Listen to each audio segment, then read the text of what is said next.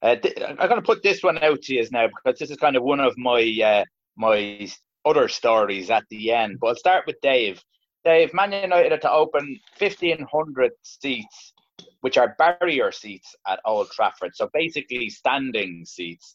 Uh, what do you make of it? It's something that you are for or against? Um, I'd be for it because if you look at certain games, and I've been over once or twice, and even at home, like once the game really kicks off and gets tasty, everyone's up, and then they don't sit back down again for ages. So, you know, it's it, it's been in Celtic. I, I don't think there's been any issues.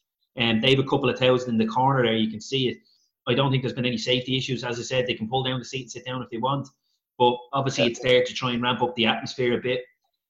It's a bit of best of both worlds, I think. I don't think it's really in the way. There's a small little barrier in front of you to kind of make sure you don't really kind of go over the edge if you're jumping up and down when you score.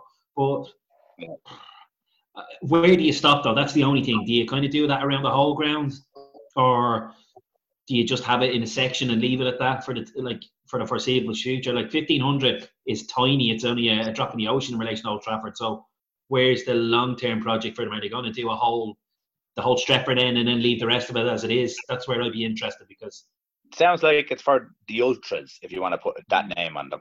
Yeah, yeah.